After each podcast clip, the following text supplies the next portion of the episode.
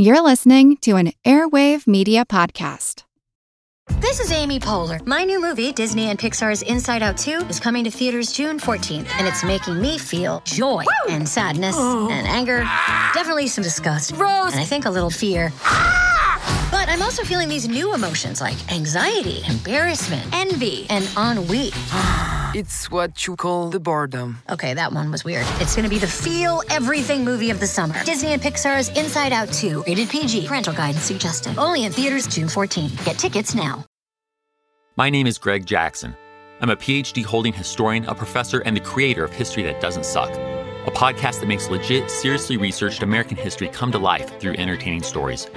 Join me for a chronological telling of the United States story, from the Revolution to fractious Civil War, tenacious inventors, brave reformers, and more.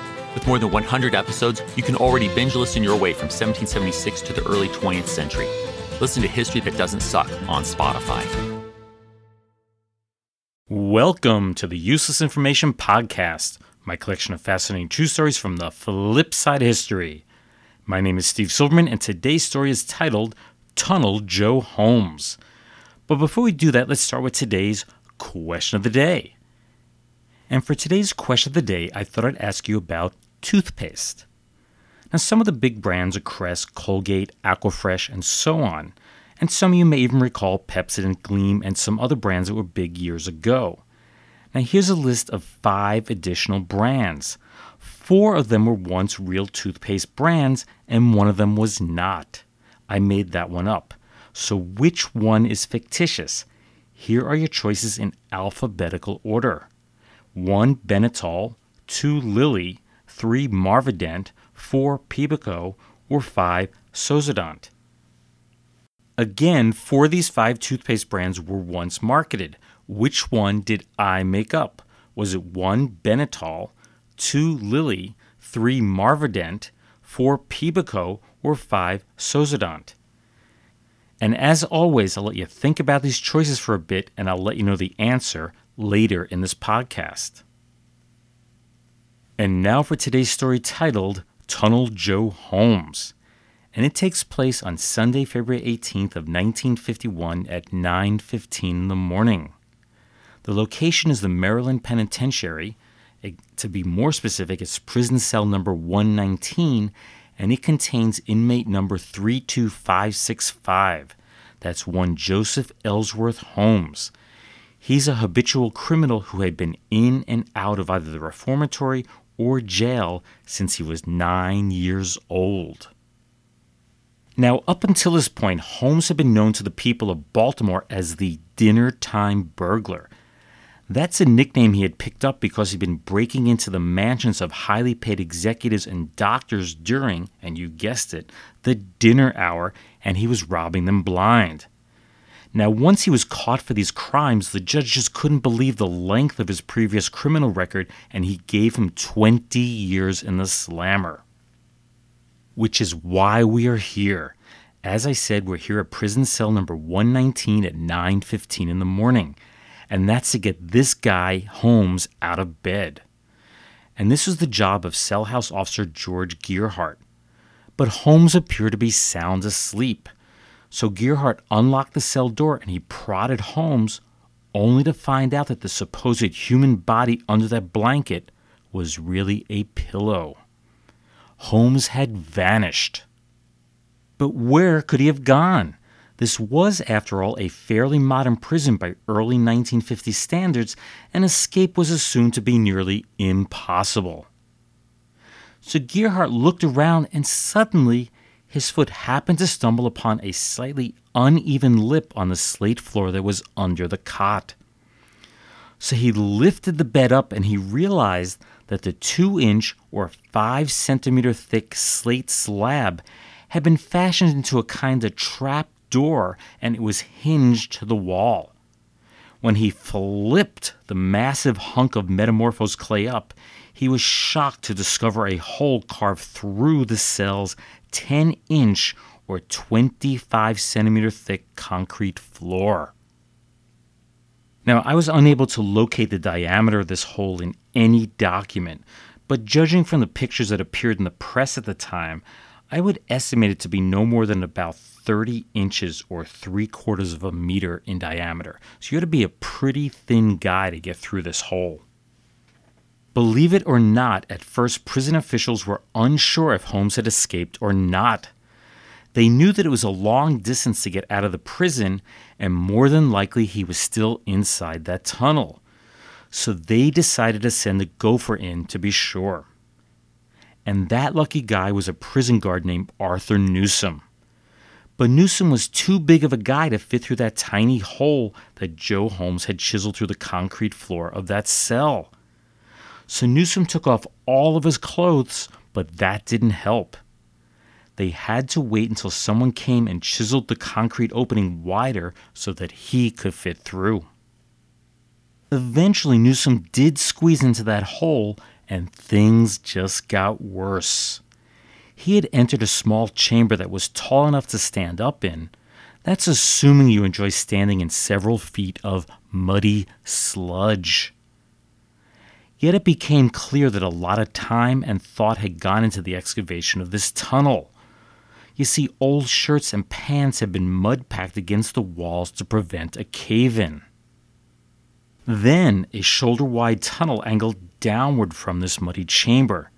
you're probably wondering why downward if you're trying to escape. Well, that's very simple. Holmes somehow knew that he had to dig under the footing of the prison's 5 foot or 1.5 meter thick outer walls.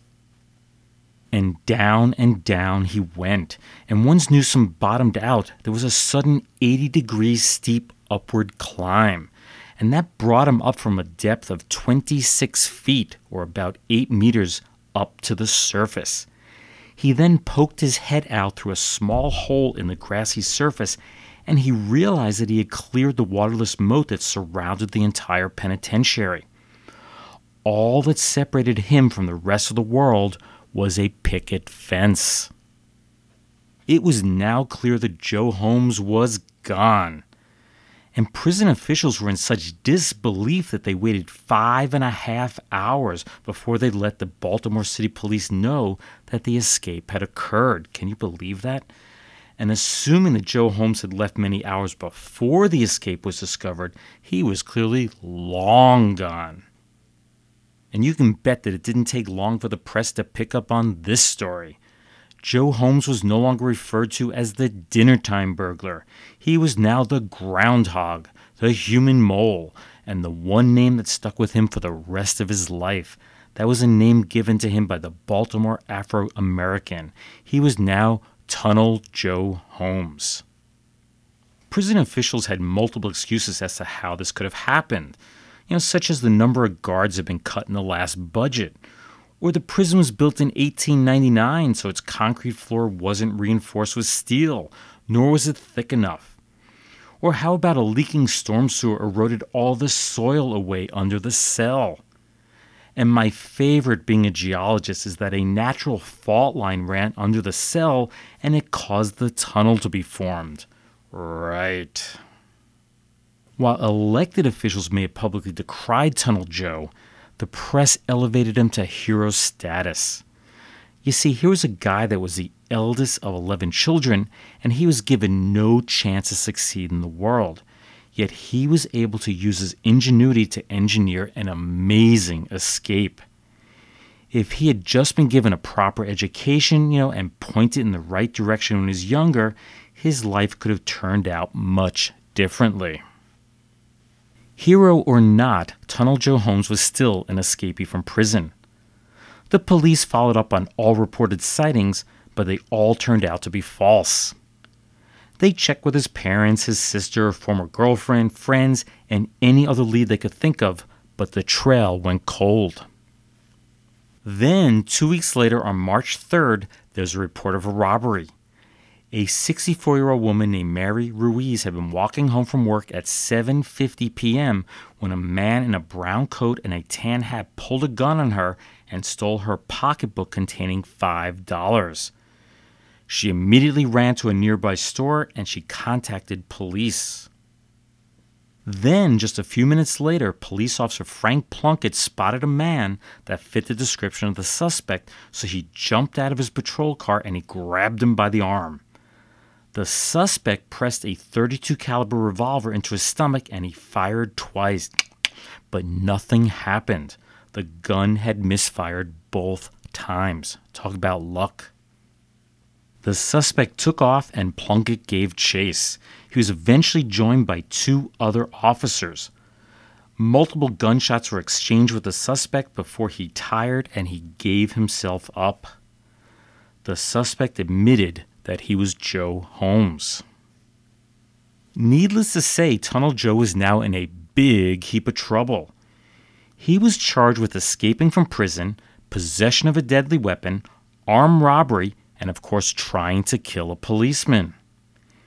He initially pled guilty to all charges except the last one, but by the time of his trial, Holmes's lawyers had him change his plea to being guilty of only the escape from the penitentiary. Now, I know you're going to be shocked by this, but it took the jury only 15 minutes to reach a decision. So you're sitting down. Tunnel Joe Holmes was found guilty on all charges. You aren't you shocked? Anyway, the judge sentenced him to five years each for the escape and for the robbery to be served concurrently. And that was to be followed by an additional 15 years for the assault on Officer Plunkett. But he still had 10 years left for the dinnertime burglaries, so he was really being sentenced to 30 years in the slammer, allowing him to be released in 1981. Between the time of his arrest, his questioning by the grand jury, and the trial, many details of the escape emerged. Here's a general overview of how it happened, although the dates and the amount of time that it took varied with different retellings of the story. Tunnel Joe claimed that when a new warden was hired and clamped down on prisoner privileges, he became so outraged that he knew he had to escape. He said that all he had was a couple of drill bits and a thick stick with a nail in one end that he used to drill small holes into the slate.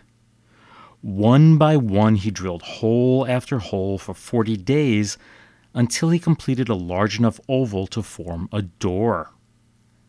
The hinges were added shortly after that. But it was later learned that he paid someone $7 to steal a drill for him, so this part of the story appears to be greatly exaggerated. Once through the slate floor, he used a piece of iron and a hammer to chisel through the concrete subfloor. Now, clearly, this pounding makes a tremendous amount of noise, so he wrapped the steel in a cloth to muffle the sound, and he only did this between 5:30 and 8 or 9 p.m. You see, that was the hours when the prison's radios being played for entertainment mark another five months on the calendar to accomplish this feat.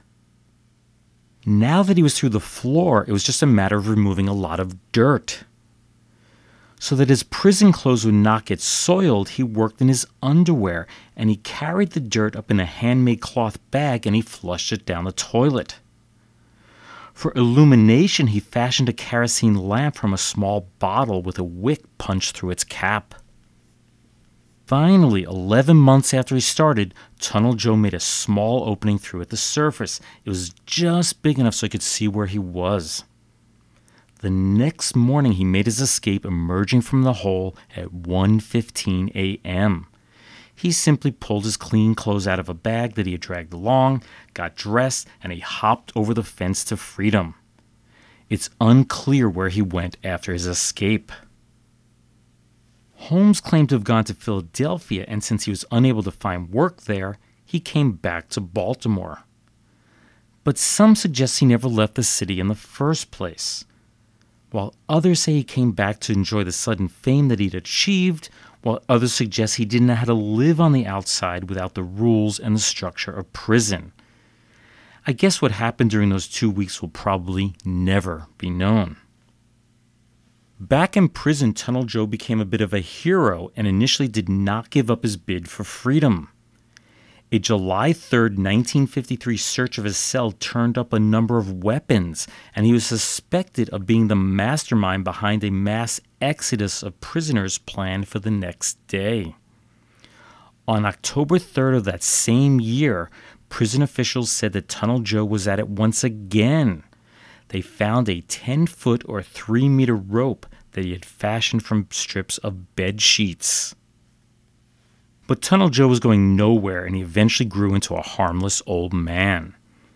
Now the victim of a stroke, Holmes dragged his right foot as he walked and he held his right hand in a claw. He was paroled on October 27th of 1970 and he went to live with his sister. His health continued to deteriorate until he passed away at the University of Maryland Hospital on April 17th of 1973. He was 61 years old. Useless, useful, I'll leave that for you to decide.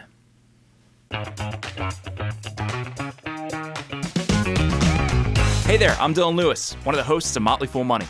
Each weekday on Motley Fool Money, we talk through the business news you need to know and the stories moving stocks on Wall Street. On weekends, we dive into the industries shaping tomorrow and host the experts, authors, and executives that understand them. Tune in for insights, a long term perspective on investing, and of course, stock ideas. Plenty of them. To quote a listener, it pays to listen. Check us out and subscribe wherever you listen to podcasts. And now for a few words from our retro sponsor. With the first week of 1938 gone, dare I ask you how you're coming with your New Year's resolutions? well, don't we all? But there's one resolution you really should keep, if only from the selfish motive that it's bound to repay you in dividends of joy and happiness.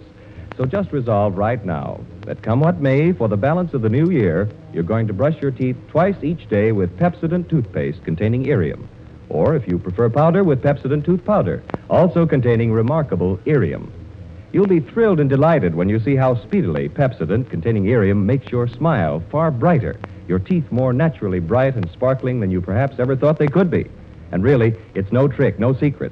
It's simply that Pepsodent alone contains that marvelous new cleansing agent known as irium. And with the help of irium, Pepsodent can easily and quickly brush away dingy surface stains, those same surface stains that actually hide the true beauty of your smile. With these masking surface stains gone, your teeth then glisten and gleam with all their glorious natural radiance. That, you see, is the miracle of irium. Why not learn it for yourself?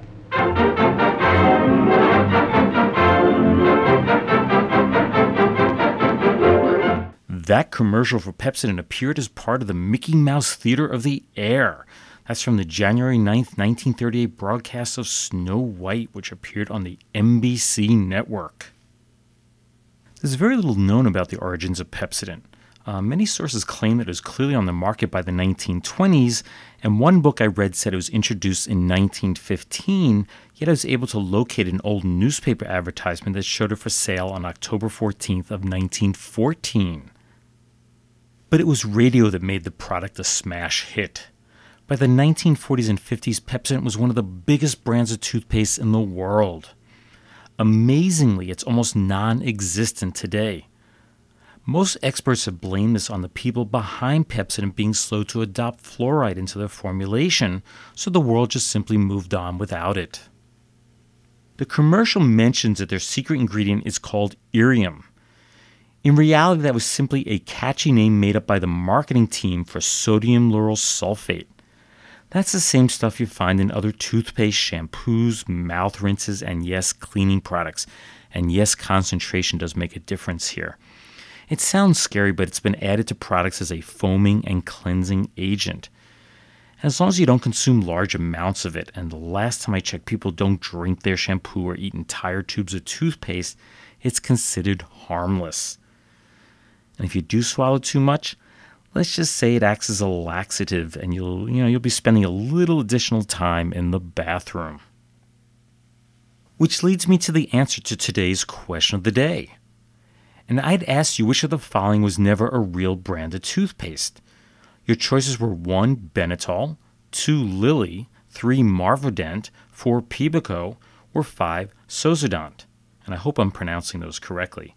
Um, the one that I made up was Marvodent.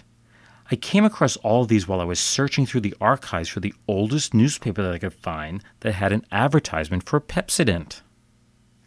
This particular ad was run by the Graham Drugstore of Oak Park, Illinois on September 25th of 1915. If you're curious, the prices were as follows. Benetol, Lilly, Pepsodent, and Sozodont were all 19 cents each. Pebeco must have had gold in its formulation because it sold for 39 cents.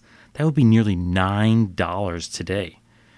What amazes me is that Pepsodent was 19 cents in 1915, and nearly 100 years later, Walgreens is selling a tube for 99 cents. The last thing I want to mention about this is that the ad clearly states that these were toothpaste in tubes, not tooth powders, as some of the modern articles have suggested. And now for a few totally useless yet totally true tidbits from history. It's time for what I like to call News of the Weird Past. And today's stories all have the same theme in common. They're all about having one's wish fulfilled.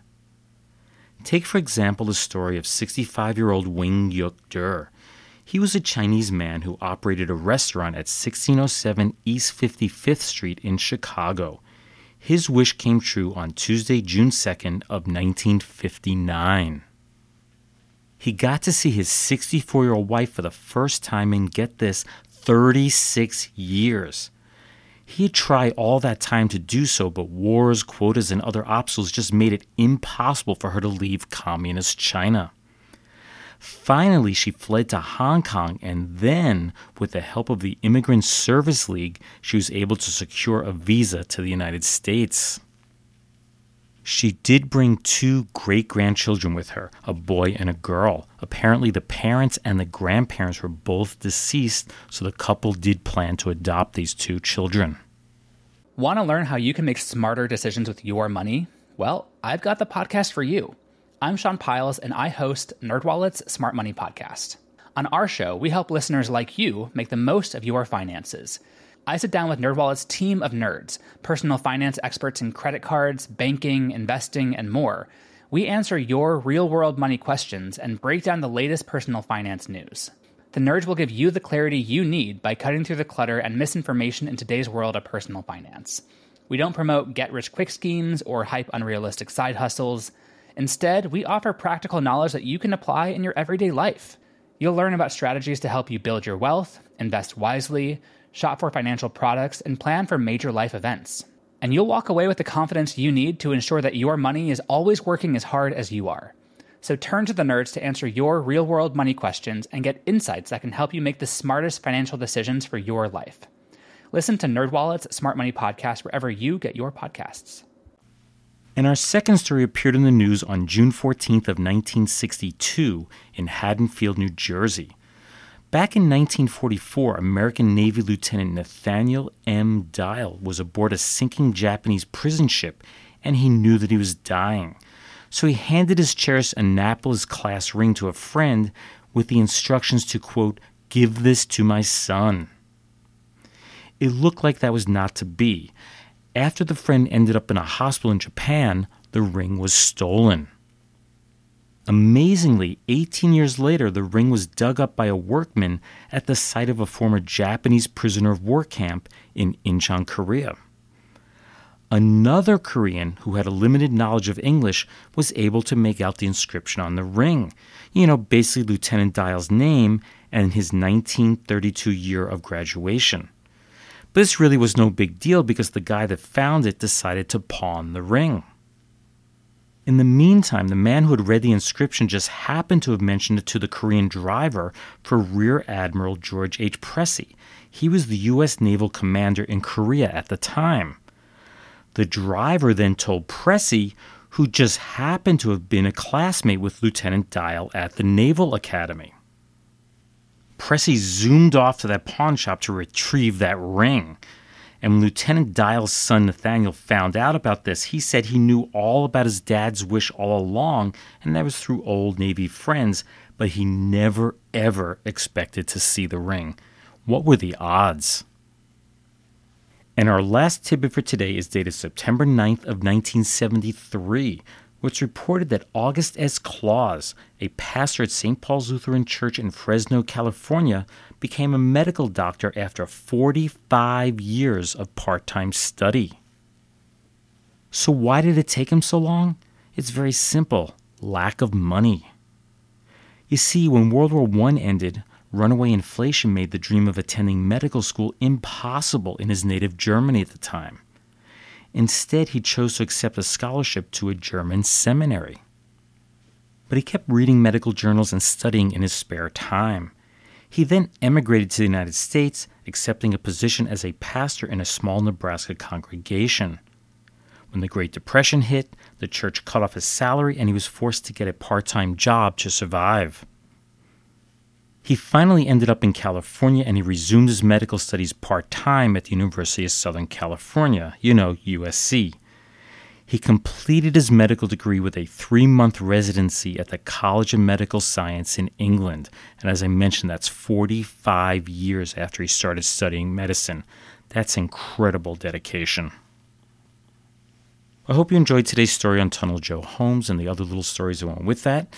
And I also hope that your new year is off to a great start. If you'd like to read more true stories just like these, please be sure to get a copy of one of my books. They are Einstein's Refrigerator and Lindbergh's Artificial Heart, both written by me, Steve Silverman, and they're available from your local bookseller, online, and from your local library. You can find additional materials at www.facebook.com slash useless information podcast. That's all one word, useless information podcast. You also go to my webpage, that's uselessinformation.org. That's uselessinformation.org. I've actually worked on it and updated and fixed the links on that page, first time in a long time. Had a couple of days to work on that.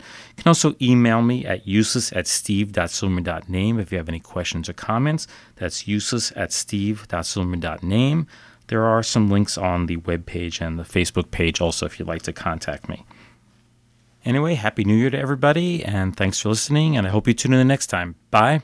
Hi, I'm Neil. And I'm Ken. And we are from the Triviality Podcast, a pub trivia style game show where a lack of seriousness meets a little bit of knowledge. Join us each week for an hour long game of general knowledge trivia featuring special guests from around the world, plus tons of extra themed episodes. If you want to improve your trivia game, or you just want to scream at us in your car when we get easy questions wrong, then we're the show for you. Find Triviality on all your favorite podcast apps. But you know that because you're already listening to a podcast.